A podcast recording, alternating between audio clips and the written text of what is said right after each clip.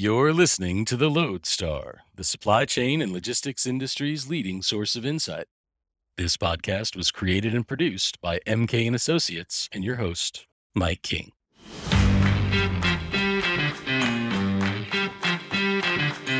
It's festive season, and if you thought one Loadstar hack per episode was more than enough, well, it's your Christmas nightmare because today there are four of us.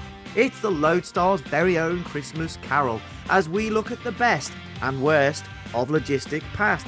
We give our takeaways on COVID present and we glance ahead at a hopefully pandemic free, but probably recession hit future.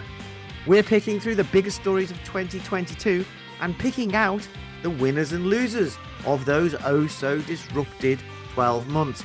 And that's not all because, just for you, we're going to do our damnedest to identify the biggest opportunities and risks in 2023.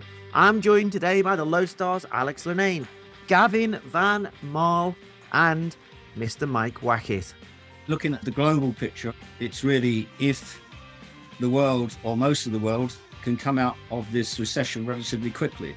And if we can, we know we've seen this before after the financial crisis, that there's a pent up demand that really gives everybody a boost and rates will go up and everybody will have uh, a smile on their faces again. So it's really a question of how deep and how long this recession is.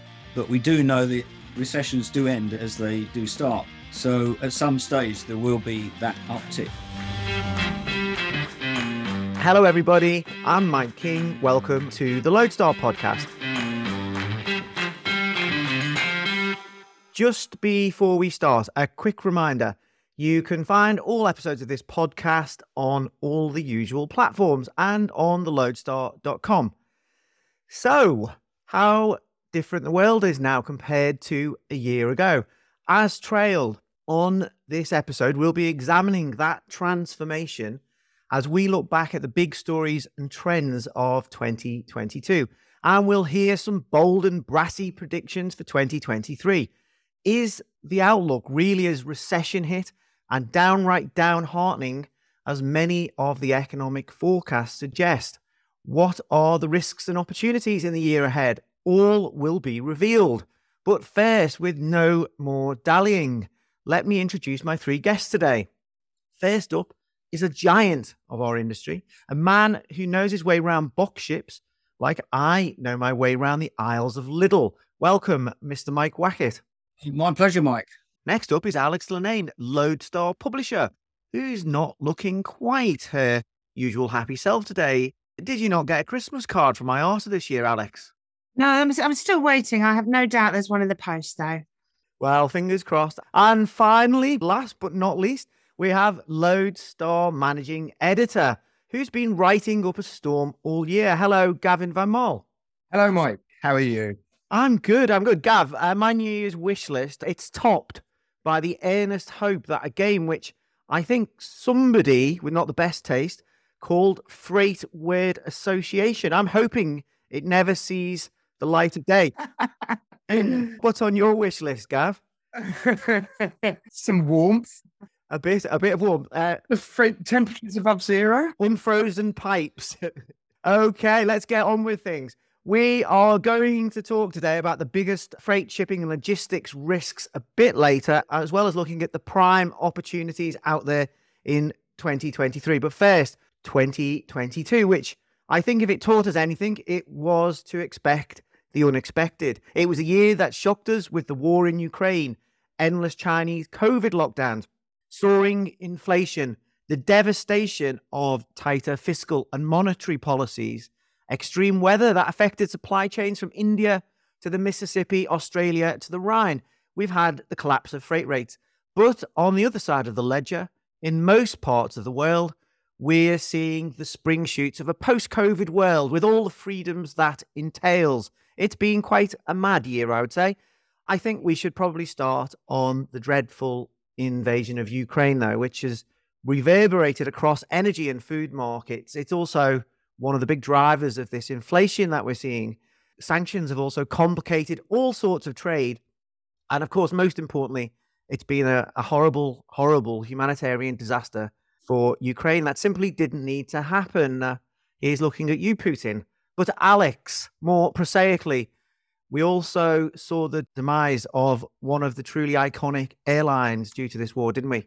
Yes, Mike, we did. I've got a real love for freighter operators, and um, the Russians were probably easily among my favourites. They're so colourful, so much character, they're often in trouble, but people generally like them. Volga Dnepr, Airbridge, and, and, and both the CargoLogics will be sorely missed. Not just the capacity, because someone will always step in and, and fill that space. And I think most staff outside of Russia have now found jobs elsewhere. But there was something really iconic about Volga Dnepr Group. And um, whatever you think of Alexei Isaikin, and he's got quite a checkered past, he spent decades building those airlines. And finally, after COVID, he, he had a good amount of cash behind him. And now he's had to resign. He was using the aircraft for the Russian government, but they made him. And on paper, anyway, he's lost everything. But that man is pretty bouncy. And uh, I hope they all somehow manage to bounce back because the market's a lot less fun without them. But I'm really hoping that everybody bounces back. Obviously, Antonov has had a, a terrible, terrible time. And uh, we hear that they're rebuilding the AN 225, the Dream aircraft, which is great news. And I, I hope everyone bounces back. And the war in Ukraine had a more profound strategic impact on air cargo market, hasn't it? Particularly these restrictions on where you can fly and refuel, who you can do business with, sanctions. Can you explain how that's affected us during 2022 and where it leaves us now as we're looking ahead? Well, I, I think it's going to have repercussions for, for years. Of course, there is the overflight issue. Lots of countries' aircraft can't overfly Russia, refueling elsewhere. It's added to length of routes and costs. But I think there's other issues. I think trading partners have, have changed quite significantly. China and India are now way more heavily involved in trade with Russia than they were before. And you've got lots of new routes springing up to cater for those new trades. And there's there's the loss of much of the large aircraft fleet, but again, plucky Antonov is still going on. But I think one of the things that's possibly overlooked is the um, the aviation in general is going to face rather a big bill, I think, for a long time. There's something like 12 to 15 billion dollars worth of Western aircraft leased in uh, still in Russia. And that's a bill that the aviation insurers are going to have to pay for a long, long, long time to come. So I think it will have an effect on aviation in general. Thank you, Alex. Uh, Mr. Wackett, may I bring you in here? And did I just see a pint of Guinness in your hand, or was that a terribly unhealthy Coke? No, it's a Diet Coke. It's a Diet Coke at this time of the day, Mr. King. Of course. That's yeah, be much better off with a pint of Guinness, Mike. I would. We were talking a year ago, Mike, about shipping markets. And back then we had all sorts of new entrants using very old ships that really shouldn't have been competitive, mm-hmm. uh, but they were. Spot, contract, and charter rates were through the roof. Slot space was hard to find. Port congestion was rife. No one could find containers. All of that has unraveled through 2022, hasn't it? How did all of that happen? Just a little question for you to start with. Good question, of course. The ball run, I mean, the container ball run started in summer of 2020 from this massive e commerce drive demand and effectively continued right the way through to this summer. Carriers collectively made mega profits, I think something like about 200 billion last year, and are still, despite the recent collapse of rates, are on for about 250 billion this year. These huge revenues obtainable per box and the scarcity of supply in, encouraged a host of new entrants into the liner market. And as you say, deploying small ships on long haul that were totally uneconomic to operate even 20 years ago. Because what we saw is that, ironically, demand fell off a cliff just at the time of the traditional peak season in July and August. And with that demand, everybody was predicting this new normal to take a while to, to come through, but it happened. And when this fall in orders, I mean, carriers started to blank or cancel sailings, and the chronic halt and landside congestion that had, in a way, propped up the rates um, eased around the world. Z&S's short term rates from Asia to North Europe went from a market average high of over $15,000 a 40 foot in January this year to just over $2,000 last week. And they're on a long run of weekly double digit falls. And likewise on the Trans Pacific, Xeneta's short term rate component for Asia to the US West Coast has nosedived to a market average of around $1,500 per 40 foot. So, you know, that's that's where we are. Mike, we'll come back to what happens to some of those smaller ships and those trades in 2023 a bit later. But as we're talking in almost mid December, we're already seeing some of these smaller ships. Now, not substantial amounts of capacity, but we're already seeing a bit of scrapping of smaller vessels, aren't we? Yes. I mean, there's, um, I was some, a batch of old, very old Wan Hai feeders. I looked at it, it was 30 years old, some of those ships that should have been for the Knackers Yard years ago, but obviously they kept them going because there was demand. Effectively, you had during this period unbelievable demand for anything that could float. So anything that was tied up, rotting away, and should have been for the scrapyard years ago was put into service. And shippers and major retailers were taking break bulk ships on charter, round trip charters just for the deck space on those ships at huge costs. So yeah, it's it's unbelievable what what was happening, and we saw this at, at TPM earlier in the year when carriers were non-existent more or less. I mean, just a few of them. Shippers were there just trying to protect their supply chains. What can we do? Anything that we can do to protect that supply chain, we'll do, whatever it costs. So that was the, basically the the mantra. I think just on a side note there, uh, dry bulk ship owners are also desperate for cargo as well. You throw in container lines are now looking for that cargo. There's going to be a bit of a squeeze yeah, on yeah. that multi-purpose break bulk fleet as well, isn't there? Well, absolutely. They had a little bit of a holiday when they suddenly realized that their ships were becoming popular. Having seen previously their heavy lift shipments taken away from them by the liners, and of course, they suddenly got all that back, plus plus, which was the containers. But of course, that's gone into into reverse gear now. So, given the age of the, some of these multi-purpose vessels, that's not good news. And given the recession that we're all going into, that's also not good news for that sector.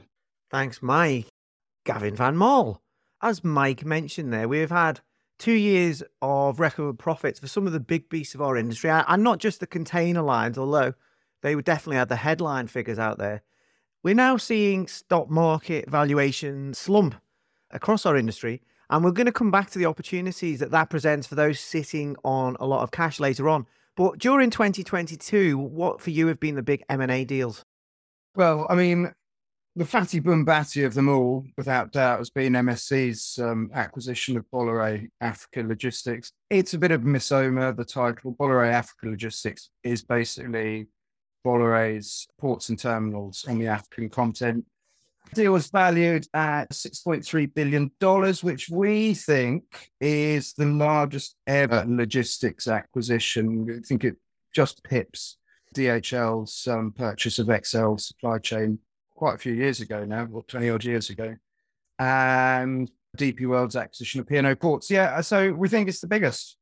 That's the big one. And then, but actually, funnily enough, given that 6.3 expenditure was almost matched by Maersk, who over the course of the year bought Pilot's the last mile trucking operation in the US for 1.8 billion. Li & Fung, the Hong Kong based logistics operation, 3.6 bill, and Air Freight, Freight Forwarder, Germany's Senator, for 600 million. So they've been very active as well. The year also saw it was the first time that Hapag Lloyd properly got into the ports business. It signed a couple of development deals in the in the Mediterranean region, as well as the one billion acquisition of Chile's SAAM operations, which comprises about ten terminals. Then there's our old friends at GXO Logistics, the big contract logistics operator. Their 1.3 billion pound cash equivalent purchase of Clipper Logistics. But funnily enough, one of the ones that's most excited us, right, rather than just the size of it, has been, and it's been quite under the radar, but it's been Abu Dhabi Ports, which has had an incredibly eventful year. They did a 25% initial public offering on the Abu Dhabi Exchange in February, which raised some money. It valued the company at about $4.3 billion, give or take. And then they w- then went on quite a big acquisition spree. And we think that, that in terms of shipping assets, without doubt, AD Ports, a port company, has been the biggest acquirer of shipping assets this year. It's, it's, it's almost a billion dollars that they spent. I mean, $140 million to acquire 80% of Transmar, which is actually a very small operation, one port, couple of ships. And then 800 million on global feeder services in November, which if you add on a couple of other route investments that they've made in create, setting up a new route between Abu Dhabi and Bangladesh, for example, basically they pumped over a billion dollars into the into the shipping industry this year, which is very interesting, right? And often draws a lot of comparisons with their much more established neighbor, their big brother, the big brother bellwether DP World. And Gav, just quickly, you mentioned there one of those big investments was by Maersk. Soren Skou's retired after seven years running Maersk to be replaced as CEO by Vincent Clerc. What do you think of Soren's time? And actually, Mike, if you want to jump in here as well, how do you think Soren did? And uh, does this mean a change of direction for Maersk? I'm going to leave judging Soren's performance to Mike because I think Mike, as an ex shipping executive, probably has a, more interesting perspective than I do. But as far as strategy goes, I, I think they'll double down personally. I think it was quite clear that the container integrator strategy was the brainchild of both Vincent Clerc and Soren. And possibly Vincent was more of a motivator behind it. And anyway, they've got so much integration to do with these acquisitions that it's difficult to see how they could um, change course. Mike. Yeah, I would say, I mean, Soren, he took over from Nils Andersen, of course, different characters altogether. And Soren was a, a steady hand on a tiller, really. I always felt not always comfortable talking to people, but really you could see the guy's commitment. And I, I always remember seeing when the lockdown started and you looked at his eyes and saw that real fear and, and concern. And, and you could see how committed he was to making that work and making sure capacity was reduced in order that there wasn't any any crazy rate cutting going on, etc., which worked very well indeed. And of course, he's just carried on with that steady, steady feel about him. I think really, Vincent different character again, perhaps more open. I mean, he's he's the, he's the first non-Danish CEO, I believe I'm right in saying, to to take that role. So big shoes to fill, but I'm sure that Vincent is up to that. Be interesting to see. I can't remember how Vincent got on with Soren Toft, who of course jumped ship to go to MSC. And I'm pretty sure they got on quite well. I think it was quite camaraderie amongst that that main board. Yeah, so the, but there could be re- repercussions for the 2M alliance. Sorry, Gav. Yeah, no, I was just going to say one other thing. One one should note about Soren Skou's uh, announcement is great timing, right? He's just overseen massive profits. I mean, talk about going out on a high. yeah, that's a very good point. And if Soren or any of his friends at Maersk are listening to this and he feels like changing the habit of most of his career and having a chat, there's a big interview, Loadstar podcast with your name on it. Now to the the fun part of this Loadstar podcast, which I will call uh, the, the winners and losers of the Loadstar podcast of 2022. Gav, your biggest winners and, and of course, the biggest losers, please. Well, I think I've just talked about AD ports, and I would definitely put them in the winner bracket. I think Hapag getting into the port business, I think that's a big tick for them. And also, I think uh, you know three three gold stars over to CMA CGM as well for re- most recently scooping up global containers in containment terminals in New York. We think about three billion, but also, and we don't really know what where this is going, but the rather paltry acquisition of Gefco, which brings me on to a big loser, right? The big loser is Russian business out of all this, right? I mean, Gefco, Russian Railways had 80% stake in it. That that had to be sold off. We know it's gone to CMA CGM. We think it's about 450 million, 500, whatever. It's a distressed sale of a highest order. Global Ports, which is a terminal operator in St. Petersburg, in which the Maersk Moller Group had a 30% stake, that had to be disposed of. There's the fiasco at Fesco going on at the moment. The Fesco founder's just been jailed. I mean, it's just a, it's a cars, isn't it? A couple of other losers. While we're on the subject of Maersk, the failed bid by China International Marine Containers for Maersk Container Industry, which was mooted at about 1 billion, but that was kiboshed by competition regulators, particularly in Germany and the US. The ongoing, I don't know what word would it be, chaos that we just, but ITA Airways, Italian Air, Alitalia, MSC was going to pay for it. Now it's pulled out. Is Lufthansa going to bid for it? Alex, is Lufthansa going to bid for it? Well, they told me about a week ago that they weren't going to comment. So I'm not sure. So hardly glowing, resounding enthusiasm there. And then lastly, uh, one interesting thing also I'd like to point readers out to is the sell off of minority stakes in DP World's terminals to the Canadian pension fund, CDPQ, which is very interesting because if you look at the string of deals that they put together over the course of almost six years now, I mean, it's basically looks like the Canadian pension fund is basically DP World Bank. So that's that would be the news this week there, Mike. Alex, you mentioned Russia already, or Russian airlines and Ukrainian airlines, but I think COVID was a bit of a winner for air freight. But who was the uh, the most winning in 2022 in the area that you covered? The most winningest? Can I say that? Is that even a word? I think the most wingingest was uh, probably the same as much the year before. So airlines who had sold capacity, particularly in the medium and long term at the height of the market. So, as we all know, forwarders took on vast amounts of capacity themselves for this year. And with the spot rates coming down, I think there's quite a few people regretting that move.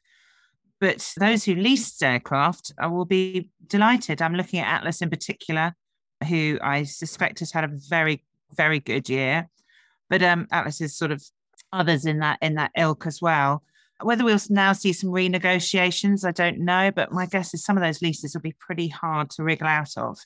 And and Alex, when we talked about the that market, the air freight market has changed a lot in 22. When when did that rosy market begin to unwind, uh, ending in this most tardy of peak seasons this year? Uh, well, I'm not even sure it's a tardy peak season. I think it's, it's a non-peak season. But if you look at the TAC index, it gives you a nice shape of what's been going on. And rates started to fall in about this time last year, end of December. And there was a bit of a rise in the spring, but April really was the onset of the decline that we have seen since, I would say. And your biggest losers in 2022, Alex? Well, I would say the number one loser was the environment. And that was probably true the year before, and it will be every year until fuel providers and airlines and airline customers start to put sufficient investment into sustainable aviation fuel production and uh, other methods for lowering emissions. Other losers, shippers have had a really tough couple of years. First, there was no capacity, and then capacity was really expensive. And then all of a sudden, the ships sorted themselves out, and there was too much inventory, and they had to discount everything. I feel quite sorry for them. They've had a tawdry, tawdry time. So I imagine it's starting to, to ease up for them with rates going down. And yeah, any company that books space at the height of the market and now can't fill it, I feel sorry for them. And finally, Mr. Wackett, who enjoyed 2022 most and who is propping up that losers column? Well, it's uh, difficult to look any farther than the carriers, really, with those mega profits that they made, effectively results that they could never have dreamt of. And ship owners, of course, that have seen ships that were destined for the scrap market bought up. For instance, what do we see? MSC hoovering up something like 250 second-hand vessels at quite substantial premiums on their asset prices. So ship owners have really made a good killing because basically they have, in most cases, locked in operators into into two, three, four, or five year charter deals. So they're sitting comfortably on what they call their uh, backlog of revenue. And effectively, they just produce that revenue month after month after month, unless things go wrong, of course. I'd say ports have also benefited from the good volumes and, of course, from the landside congestion, which has given them a windfall profits of detention, demurrage, etc., storage costs in their case. So that's been a big sort of part of their revenue stream, I think, really. Container leases who have been pumped, and manufacturers have also have been pumping in more stock to mitigate all this capacity or inventory equipment rather that's been tied up. And obviously shipyards for taking all those new orders that keeps them in, in jobs for, for several years to come. On the other side of the equation, as Alex mentioned, the poor shippers have suffered very badly. Effectively, which way do you turn? You think you have a contract, then you don't have a contract. You think you have a rate, then you don't have a rate. Then a company says, well, we won't deal with you because you're not big enough, etc. So what can you do? And of course, down the road, the retailers and the shippers, obviously from inflation as well. So that's all filtered through retailers from inflation, consumers from inflation. So it's all gone right the way through. Somebody's had to pay for this, and we're all paying for it now for those really mega high rates that the carriers have, have obtained. Other losers, I would think, really in the shipping world, I mean, but the barge operators, the feeder operators, they couldn't work any services. I, I was talking to feeder operators, they couldn't get on the berth for four days. You can't run services like that. Unfortunately, they also weren't getting any decent increases from the liner customers. So they struggled along the way. So basically, they're, in my view, the uh, the winners and losers. Thank you, Mike. I'll open up the floor now. I think. What do you all think are the biggest takeaways for what I'm going to call uh, the COVID era for our industry? Is it tech uptake? Is it working practices? Is it how to make a lot of money in a pandemic? Is it the dangers of not having a resilient supply chain or relying on non friends or countries with different values for key suppliers? The mic is open. I reckon it would be to expect the unexpected and then wait for the bullwhip effect. that was really interesting, the, the bullwhip effect. And it's a sort of an economic theory, it felt like, which became writ large in practice. And I think we've hopefully learned something from that. I don't know if there's anything you can never do about it, actually, but very interesting to watch. And then I think relationships, I think the companies that maintained or strengthened relationships across the supply chain will fare better next year. Well, I'd, I'd like to think so anyway. What do you think, Gav? Well, I mean, I, I totally agree with you on the bullwhip effect if anyone has ever played, it's a game developed by the Massachusetts Institute of Technology, MIT, called the Beer Game. And it absolutely shows how that, and I'm sure lots of listeners will have come across it because it's almost like supply chain modeling 1.0. But it absolutely shows how that bullwhip effect comes. And it also shows, and I think we've seen this year, how almost inevitable that bullwhip effect is. It's just a, a product of the length of supply chains and the time it takes for an order to get through to market, the lag between demand and supply. So in that respect, uh, certainly one of the things we hear a lot more about is is nearshoring. It will have a, a plus and a minus for intercontinental supply chains because rather than shipping finished products around, you ship raw goods over longer distances. I also rather suspect that we haven't seen the end of COVID, and the effects will probably be playing themselves out for, for several years to come. I think we'll be looking at China because that's obviously one of those areas that yeah. hasn't really come out of the COVID era. Uh, and that is absolutely critical to global supply chains. Mr. Wackett, feel free to jump in. I'm sort of pretty much in agreement there with my illustrious colleagues. What Gav was just saying about nearshoring, I think this over reliance on China as the factory of the world. And if you think about it, with the lockdowns there that started all of this, and then the ups and the downs, and some of the congestion because of those other lockdowns. And I think we're seeing that. One of the things I heard from somebody the other day was the fact that why is the transatlantic doing so well? As against all the other trade lanes, the rates have gone down, but the transatlantic is still costing you $7,000, $8,000 a box to move from North Europe to the US East Coast there's two reasons there. One one is obviously the strength of the dollar, but the other is the fact that um, Americans are now sourcing a lot more of their their stuff from Europe on the basis that it's more reliable, it's easier to get in. There's not that sort of very long time frame. So I think that is one thing, and I think as Alex mentioned there, this insufficient attention to relationships. I mean, relationships uh, got to an all-time low this last year, and they have to be repaired because one can't live without the other. So shipping is a people business. So that has to be that involvement. We see that when we go to a multimodal or a TPM or whatever, that, that people want to talk, people want to do business. They don't necessarily want to be told, well, you have to send an email to somebody in Singapore or whatever to, to get that detail. They need to know. And also, when things go wrong, how do you sort that out? Certainly, when I was running the shipping line, I said to my guys, right, it's not what's gone wrong, it's how you communicate that information to the customer. Get to him on the Sunday before his commercial guys get to him so that he knows and go, yes, I heard about, all about that. The ship was delayed because of high wind. I know all about that. So it's about that communication, and that's been lacking. And whoever can bring that back has got it in, in my estimation. Which makes a lot of sense. Thank you, Mike. Let's have a look at 2023. Now, the logistics business or landscape, it looks obviously totally different compared to a year ago. Instead of, just for one example, instead of long lead times for parts and production delays due to excess demand, we've now got these big inventories to clear. We've got an excess of capacity everywhere, it seems. So, Mike, what are you going to be watching most carefully next year? Uh, just for starters, I'm being told that carriers have been unable to push through December general rate increases. What does that mean for this mini peak that we've had in the past before Chinese New Year? Yeah, well, I'm not surprised that I'm unable to do that. What I'm hearing is mostly that hanging on to the expected reordering just prior to the Chinese New Year, which next year is early, it's 22nd of January starts. And the obvious thing that everybody's going to be looking at and wondering what on earth we're going to be doing with 2.3 million TEU of new build capacity. That's about to hit the oceans next year.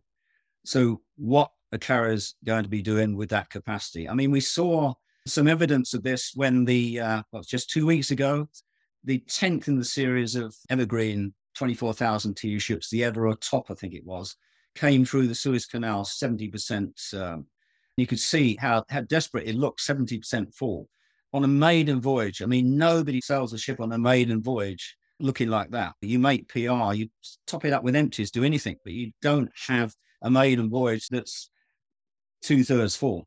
It's a capacity issue that's going to be the thing. I'm just hearing a couple of things from people saying that a couple of lines are saying that they may be fully booked on certain vessels.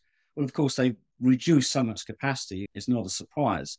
But that may be the green shoots that they're looking for. And people are optimistic, at least for the US, that these orders will start coming through again. Are we back to seasonality, Mike? What happens in Q2, Q3? If I knew that, I mean, I can't even tell what's going to happen in Q1, let alone Q2 and through. I mean, uh, what, uh, and what is this new normal? It's obviously rates that are down to pre pandemic or even less. But we have higher costs, we have higher operating costs, we have inflation. So something's got to give.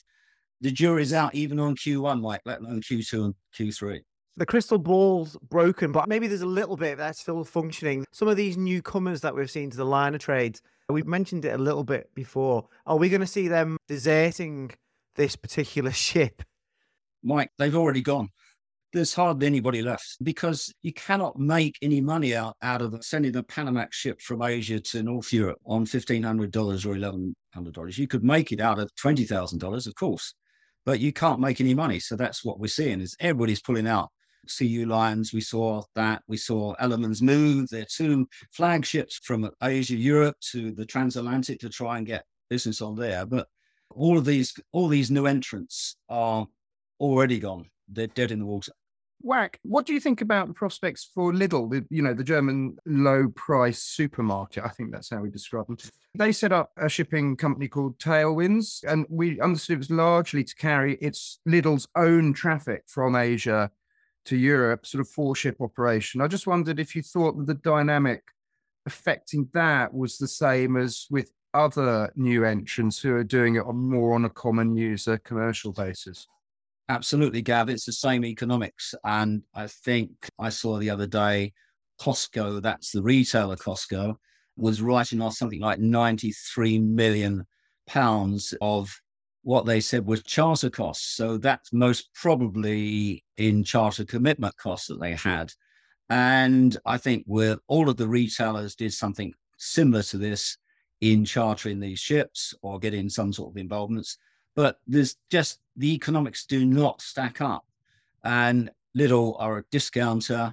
They would not be wanting to pay one penny more than they have to.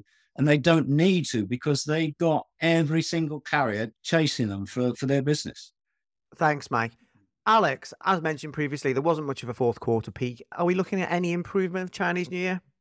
I don't really think so. But if you look at the, uh, say, five year TAC index, you can see that the major trade lanes rates are coming down pretty fast towards pre COVID prices. And then maybe there'll be a slight uptick after Chinese New Year, but I don't think it's going to have any major impact on that general decline. And I suspect we'll be back to the traditional peaks and troughs You've got a lot of belly capacity coming back as passengers come back. Now, one slight thing is we ran a story today on the um, there's an issue in the aerospace supply chain which has delayed a lot of the cargo capacity coming in, conversions and so forth. Maybe that'll help a little bit the airlines, but I suspect the market will normalize. That's barring, of course, major shocks like another war, environmental disasters, pandemics, whatever. Those aside, I suspect it might normalize a little bit. One of the things that I don't know if we call this normalizing, but it's let's say it's not normalizing. We'll just call it an emergence of a pretty disturbing trend. uh, this, and it's not uh, it's not conservative government sleaze in the UK or dysfunction even or PPE scandals. It's a story you've been covering, Alex, and it's about corruption. What's going on? Ah, oh, yes, this one. So it's oh, it's fascinating, really. There's been a court case recently filed in which Polar Air Cargo, which is the um, the, the love child of DHL Express and Atlas Air, both listed companies, it has admitted that some forwarders were giving some managers at Polar Air illicit payments, personal payments to guarantee space. Now, when you talk to various forwarders, some say that this kind of backhander thing is endemic and it happens everywhere all the time. Most, though, say that it it's more rare now and it's rather confined to some parts of Asia. But essentially, at least one forwarder, and it looks like a lot more, paid Polar over a six or seven year period, paid Polar managers. And it was discovered at the height of the COVID capacity fiasco. And then when it was discovered, Polar appeared to ditch the forwarder who is now suing it for that it's it's very confusing and no one's coming out of this looking pretty let me put it like that and uh, my personal view is I, I don't think there's any space for this in a modern air cargo industry i think it's a i think it's a terrible thing it's also a very sad story because one of the managers is said to have committed suicide so obviously a very stressful horrible period for all concerned but i think it's important for all this to come out because i think this sort of behavior has got no place in a modern logistics industry. And when people say, oh, but this has always been the case, I, I don't think that's good enough, my view. Well, I'm, I'm sure theloadstar.com will keep following this story and corruption in general. Gav, big corrections in stock markets. What does this mean for M&A activity? Are you expecting lower prices to prompt more activity or will these cash piles be sat on a, a bit longer, do you think? It's very difficult to say, Mike. So stock prices, yeah, September 2021 was peak. I mean, my my colleague at Loadstar Premium, Alessandro, termed it logistics on steroids, and that was peak freight for peak value, uh, APM, MM. But and then from September 2021 to August 2022, it's been very painful. AP Moller held up a bit, then fell. Expeditors and CH Robinson were also under pressure for different reasons. C.H. Robinson on speculation of M&A, none of which took place, and Expeditors on its exposure to Asia. Asian operators also broadly struggling, such as SF Holding, Kerry Logistics, JD Logistics. Over in the US, FedEx restructuring, so its stock was hammered. Then it bounced back. UPS held up barely. DHL has been pretty solid in recent weeks. So overall, you've had some bounces of price, but it's been a very, very difficult 2022. Now, how this translates into 2023 and what sort of market activity we see is remains open to questioning. One of the big things that operators of all shapes and sizes, be they shipping lines or forwarders, what a lot of them have been doing have been they've been involved in very expensive share buyback programs. And these share buyback programs are committed to last for another couple of years. And they're they're big, you know. I can't remember offhand what Maersk is. I think it's five five billion dollar share buyback program, right? That's a lot of money to be using to buy your own stock. And of course, because you've committed to these programs, that could leave less money to deploy elsewhere if the revenues are falling. And I think every indication is that the revenues will fall. So I think M&A is going to be, there's no standout ones. There's obviously a couple of prospects on the horizon we know about, right? We all know that DB Schenker is about to undergo some sort of restructure. Now, whether that involves an IPO or sell off still hasn't been decided. The smart money would be on a sell off of DB Schenker to private equity. And probably that's where, if there are M&A deals to be had next year, and there might well be some distressed asset sales, never count that out. And if there are, then the acquirers might well be private equity possibly fronted by an operator. And Gav, just briefly, the forwarding industry, it's got a lot more competitive all of a sudden. What happened there? Well, we've been reminded in recent weeks with the decline in ocean freight rates and the steepness of those declines have very much reminded us of the days in the aftermath of the financial crisis where Mike Wackett, I'm sure you recall this, was a bitter, bitter, ruinous rate war in, in 2010, 2011 that almost put some carriers out of business. And one of the features of that from the freight forwarders perspective was that because rates were crashing so fast and demand was so low and there was so much spare capacity, it was a time when a lot of the larger freight forwarders did big, large block space deals with the big carriers for very, very low rates. They did it on a speculative basis, those bookings. They use those bookings, say up to 500 TEU a ship. And bearing in mind at that time, the largest ships around were about 11,000 TEU. You put that into the current context as well. You know, you'd have 500 TEU that's, that are top 10 3PL. It would then use by a country basis to go basically and attack the smaller forwarders' customer lists and offer them far better rates. And I think as history often has a habit of repeating itself, I suspect but life in 2023 is going to be very difficult for the smaller freight forwarder because not only they'll be, be dealing with decreased demand from their own clients, but those clients themselves, they're going to be getting a lot of um, love and attention from the larger 3PL competitors. Uh, thanks, Gav. Obviously, what happens in our industry is determined to a, a huge degree on what's going on in the, the global economy. And we've got these forecasts for recession in Europe and the US, or although of course, US consumer demand is it seems to be holding up a, a lot better. And the debate there seems to be a little bit about how you actually define what a recession is. And of course, they've got less pressure on energy markets than Europe, for example. But most forecasts that I'm certainly seeing are suggesting lower exports out of Asia in the first half of the year. Definitely recessions in Europe.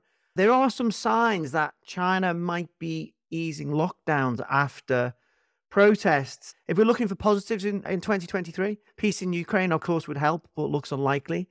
But there aren't loads of positive economic shoots out there right now. Uh, Gav, Alex, Mike, can you conjure up any reasons for a market or economic upturn in 2023? Or, or maybe you want to narrow this down a little bit and, and maybe can you think of any good opportunities in the current market or in this current macroeconomic environment? Well, I, would have bring it up again. They may laugh at me, but maybe someone could get Brexit to work. I am laughing now. Yeah. oh, silent mirth. No, I mean, Luther, there's no question that now that Boris has gone and Liz Truss is, you know, there is definitely a thawing of relations between the UK and Europe, right? And they clearly, there has to be some sort of agreement on the Northern Ireland sooner or later. I'm just looking for silver linings here, right? But for example, a thawing of relations, some kind of easing of the trading arrangement between the UK and Europe, anything to make life a little bit easier. You know, these things, we've been writing about it in the Loadstar over the last year. A lot of great articles by Alex Whiteman interviewing smaller exporters in the UK and, and, and Europe. If you could ease those trading relationships, there's a lot of economic activity that could return. So that's one. Mike? I think really looking at sort of the global picture, it's really if the world or most of the world can come out of this recession relatively quickly.